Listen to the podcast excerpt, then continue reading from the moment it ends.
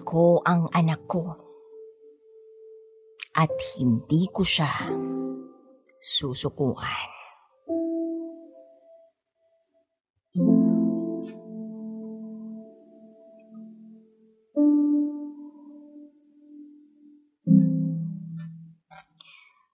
Hi DJ Rocky. Isa akong nanay na may dalawang anak. Yung panganay ko, five years old na. Yung bunso, one year old naman. Pero nagkaroon ng twist ang motherhood ko. Gusto ko lang i-share ang journey ko so far pati na rin yung mixed emotions na patuloy na bumabalot sa akin.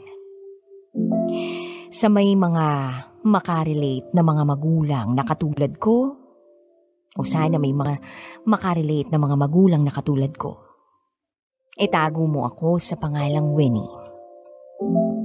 At ito, ang aking secret file. Five years ago, isinilang ko yung panganay ko via cesarean delivery. Baby boy ang panganay ko. Ang tawag namin sa kanya, syempre kuya. Na emergency CS ako sa panganganak kasi hindi na bumuka ang cervix ko noong panahong nasa labor stage na ako. Hanggang 1 centimeter lang. Tapos hindi ko na malayan the night before nag-leak na pala yung amniotic fluid sa sinapupunan ko. Delikado pala pag naubos yun. Pwedeng ikamatay ng bata sa loob ng tiyan ko. Ni hindi ko namalayan na nag-leak na yon dahil naihi ko na pala. Nalaman ko na lang kinabukasan nung na-ultrasound na ako. Halos ubos na yung fluid. Kaya ayun, Imbes na normal delivery, nahiwa ang tiyan ko nang wala sa oras at plano. Tinurukan ako ng anesthesia sa likod at unti-unting isinagawa ang cesarean procedure. Mabuti na lang, safe kong ipinanganak ang panganay ko. Ang lakas nga ng iyak eh. Yung iyak niya, rinig na rinig ng daddy niya na nagaantay lang noon sa labas ng operating room. Nakwento ng daddy niya sa akin na alam niyang kay baby boy yung iyak na yon. Palaban yung iyak, sigaw ng sigaw. Mga ilang oras din kaming nagstay sa ospital kasi kailangan niya noon ma-blue light para maagapan ng impeksyon sakaling nakalunok siya ng sarili niyang pupo noong naubos ang fluid ko. Sa awa ng Diyos, wala namang naging komplikasyon yung panganganak ko sa panganay ko. Pagkatapos niyang ma-newborn screening at hearing test, nakauwi rin kami sa bahay. Hindi biro ang mag-alaga ng newborn DJ Rocky. Noong bagong panganak namin sa kanya, halos wala kami masyadong pahinga. At lagi akong puyat kulang sa tulog. Kasi kailangan niyang mag-breastfeed exclusively sa akin. Halos every 2 to 3 hours. Every time na dedede siya, kailangan ko rin siyang i-burp sa balikat ko ng patalikod for 30 minutes. Tsaka ko lang siya pwedeng ihiga sa kama. Kapag nakadighay na siya ng maayos. Minsan naman, iiyak siya dahil nakapagpupo. Kaya kailangan niyang mahugasan at mapalitan ang diaper niya. Ganyan ang routine namin ng ilang buwan. Nabinyaga ng pangalay namin exactly three months after ng birthday niya. Unti-unting natuto yung panganay namin na gumapang, ngumiti at maglakad bago siya mag one year old. In between, may mga panahong tinatamaan siya ng sakit, tulad ng ubo, sipon, LBM. Yun yung mga panahong takot na takot kaming ma-ospital siya. Pero sa awa ng Diyos, nalampasan naman namin yun lahat. Hanggang sa sumapit din ang first birthday niya. Nakakapaglakad na siya. Nakikisalamuha na siya sa amin. Malambing, mahilig mag-kiss, mahilig mag-hug. May eye contact naman. Yun nga lang minsan pag tinatawag mo ang pangalan niya hindi agad lumilingon. Naisip namin baka nahihiya lang. Hanggang sa unti-unting napansin ng daddy niya na almost one year and six months na ang panganay namin pero parang hindi pa siya masyadong madaldal magsalita. Hindi pa siya ganun ka-vocal. Minsan pag may kailangan siya, hindi niya sinasabi yung salita para tukuyin ang kailangan niya. Kahit paulit-ulit na namin tinuturo sa kanya. Minsan pinupoint lang niya.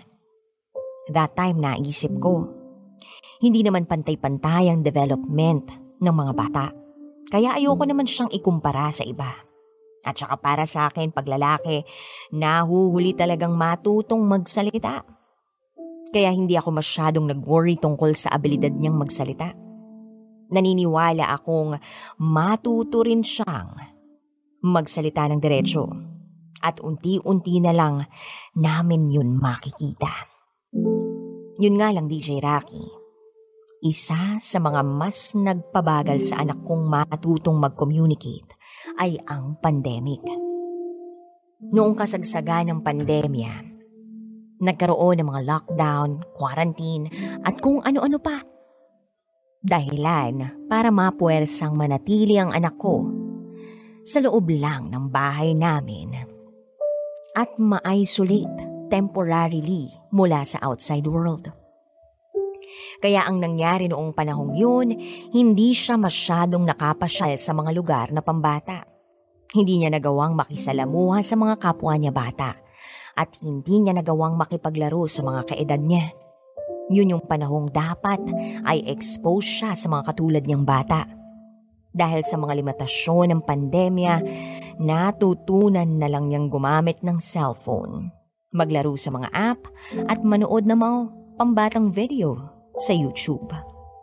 Yun ang naging libangan niya at paraan para matuto. Sinubukan naman naming turuan siyang magbasa ng libro. Pero mas hilig niyang manood ng video sa cellphone at maglaro ng games.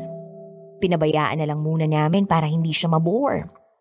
Akala namin, mas mapapabilis ang development niya sa ganoong paraan kahit pandemic. Pero mukhang hindi agad yun nangyari. Nakakalaro naman ang panganay namin ng ibang mga laruan. Pero napansin talaga namin na ayaw niya sa mga libro. Hindi niya hilig ang magbasa. Kaya hindi na lang namin ipinipilit. Ang nakahiligan niyang laruin ay mga blocks. Napansin namin na ang hilig niyang i-arrange yung mga blocks para makabuo siya ng straight line o di kaya ng isang mataas na tower. Napapansin namin na artistic siya at bukod doon, detail-oriented siya. Kasi ayaw niyang may nasisira sa mga arrangement niya. Dapat lahat maayos, pulido, eksakto ang haba o ang pagkakalagay. Kaya naisip namin, baka metikuloso siya paglaki niya. Baka maging engineer ang panganay namin pagdating ng panahon. Unti-unting lumipas ang ilang taon, DJ Rocky. Hindi namin namamalayan. Apat na taon na siya. 2022. Pero isang observation ng daddy niya ay hanggang noong panahong yun, hindi pa rin gaanong nakakapagsalita ang panganay namin. May mga mangilan-ngilang salita naman siyang nababanggit lalo na kapag kailangan niya yung bagay na yun. Halimbawa, hihingi siya ng gatas. Sasabihin niya milk. Pero hindi niya pa kayang magsalita noon ng isang buong sentence. May mga kaya na rin siyang ma-identify ng mga bagay tulad ng pagkain at prutas, mga uri ng animal, mga gamit sa bahay, mga laruan, kahit mga planeta, kabisado na rin niya. Nasasabi na rin niya yung mga salitang I want kapag may gusto siyang makuha.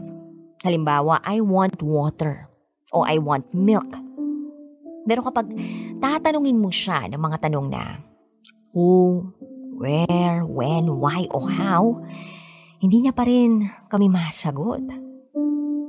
Ang kaya lang niyang sagutin ay mga tanong na what. Minsan nga, Inuulit lang niya kung ano ang sinasabi namin. Kaya nag-decide kaming kumonsulta na sa isang development pediatrician o DevPed. Baka sakaling matingnan ng DevPed yung panganay namin kung bakit mailap pa rin magsalita ng diretsyo o mabigyan kami ng advice. Noong pinacheck namin siya sa DevPed, DevPed noong Feb 2023, kapapanganak ko lang noon sa bunso namin kuya na ang panganay namin. Magdadalawang linggo pa lang noon pagkatapos kong masiyas uli kay Bunso. Kaya medyo mahina pa ako physically. Lalaki rin ang bunso namin pero sinanay na naming tawaging kuya ang panganay namin. Kahit noong nagbubuntis pa lang ako kay Bunso para maintindihan niyang may bunsong kapatid na siya. At yun nga, after two weeks, naipakonsulta namin si kuya sa DevPed at doon namin nalaman ang totoo niyang sitwasyon.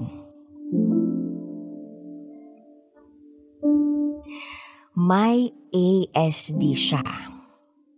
Autism Spectrum Disorder. Hindi agad nag-sink in sa aming mag-asawa yung diagnosis ng doktor. Akala namin may speech delay lang si kuya pero unti-unti niyang ipinaluwanag sa amin na hindi lang simpleng speech delay ang na-diagnose niya. Kulang sa focus as, at eye contact si kuya. Hindi basta-basta sumusunod sa instruction. Mahilag sa bilog o yung tinatawag na fixation. Tapos naguulit siya ng mga salitang binabanggit namin o tinatawag na ecolalia. At madalas din siyang magtantrums o meltdown. Akala namin normal na behavior yung ganun sa mga batang kaedad niya. Pero hindi pala, DJ Rocky. Hindi namin alam na mga sintomas na pala yon ng autism. Wala kaming kamalay-malay na yun pala ang diferensya ng anak namin. Kaya napaisip kami kung saan kami nagkamali. Paano kaya siya nagkaganon? May lahi ba kaming autistic? May nakain o nainom ba akong bawal noong nagbubuntis pa ako? Saan ako nagkulang? Hindi ko alam, DJ Rocky. Kaya nung una naming nalaman ito, hindi agad namin natanggap. Sobrang sakit para sa isang ina na malamang hindi pala ipinanganak na normal ang anak mo. At habang buhay pa lang kondisyon niya, natanong namin ang mga sarili namin, paano kaya kung wala na kami sa mundo? Kakayanin kaya niya na mabuhay ng normal? Bago pa lumapad palayo ang utak namin, pinayuhan kami ng DevPed kung ano ang mga dapat gawin at kung ano ang mga dapat iwasan. Nirekomenda niyang ipasailalim namin si kuya sa occupational therapy at speech therapy. Bukod doon, kailangan daw limitahan ang paggamit niya ng gadgets. Dapat maximum na isang oras lang kada araw.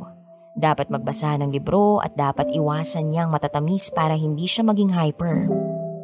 Pwede rin naman siyang mag-enroll sa regular school na maliit lang ang class size. At kapag may tantrums siya, dapat pala hahayaan lang namin. Hindi namin dapat patulan hanggang matapos ang meltdown niya. Hindi rin dapat ispoil sa anumang bagay na gusto niya. Dapat consistent sa pagdidisiplina. Yan ang ilan sa mga advice ng amin DevPed. Kaso DJ Rocky, pahirapan palang makakuha ng slots sa occupational therapy at speech therapy. Nagkakaubusan ng slots dahil ang dami rin palang children with special needs ang nangangailangan ng ganitong serbisyo. Bukod sa may mga kailangan asikasuhin, kamahalan ang bawat session. Hindi rin ganun karami ang available na espesyalist, espesyalista sa ganong propesyon. Natagalan bago kami makakuha ng slot sa OT. Inaabot muna ng anim na buwan. Nakakuha rin naman kami ng slot sa ST pero halos isang taon din ang ibinilang namin. Habang nagaantay kami ng slot sa OT at ST, na-enroll namin si kuya sa isang regular school na may tinatawag na IEP o Individual Education Program para sa mga tulad niyang may autism. Paraan ito para matuto sila ng mga bagay na magde-develop ng kanilang kakayanan. na hindi nakukompromiso ang learning sa regular sa mga lesson. Hindi gamot sa autism ang OTST at IEP. Pero natutulungan nito ang mga bata na maging independent paglaki at ma-address sa mga sensory issues na meron sila kagaya ng tipong pagiging sensitibo at pag-iwas sa mga specific na tunog, yung pagiging picky eater, yung pagkakaroon ng aggressive behavior, at kahit yung mga mahihina sa gross motor at fine motor skills. Natutulungang ma-develop ng mga ganitong intervention. Bilang magulang, hindi biro mag-alaga ng batang may special needs.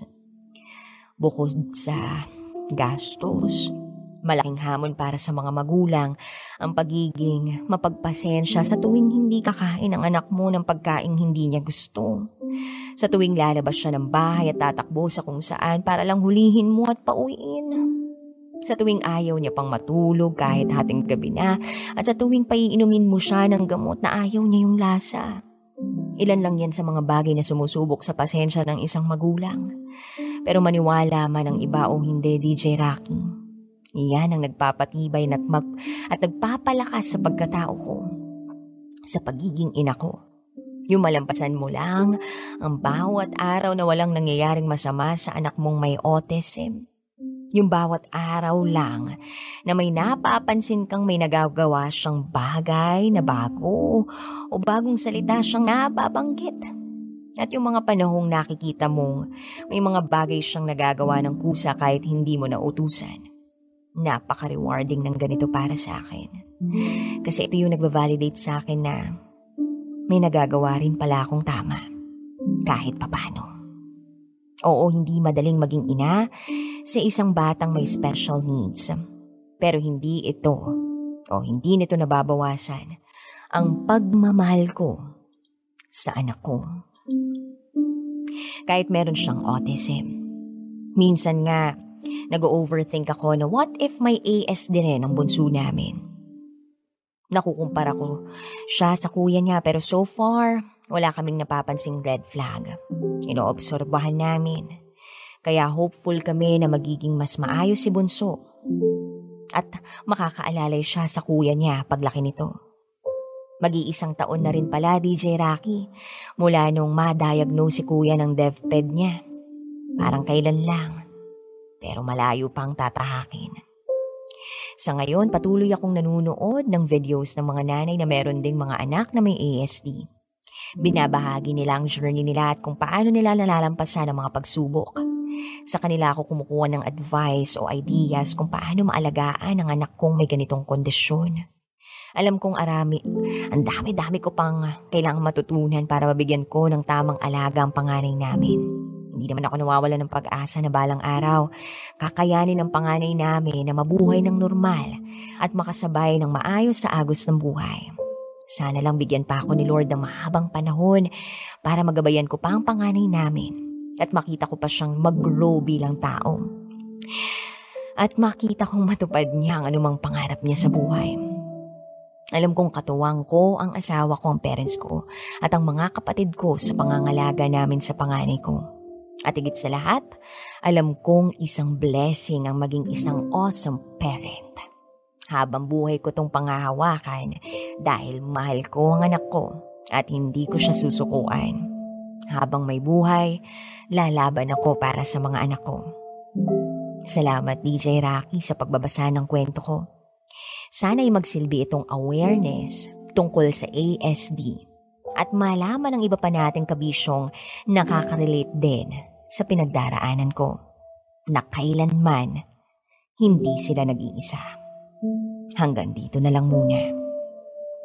Muli, ako si Winnie. At ito, ang aking secret file.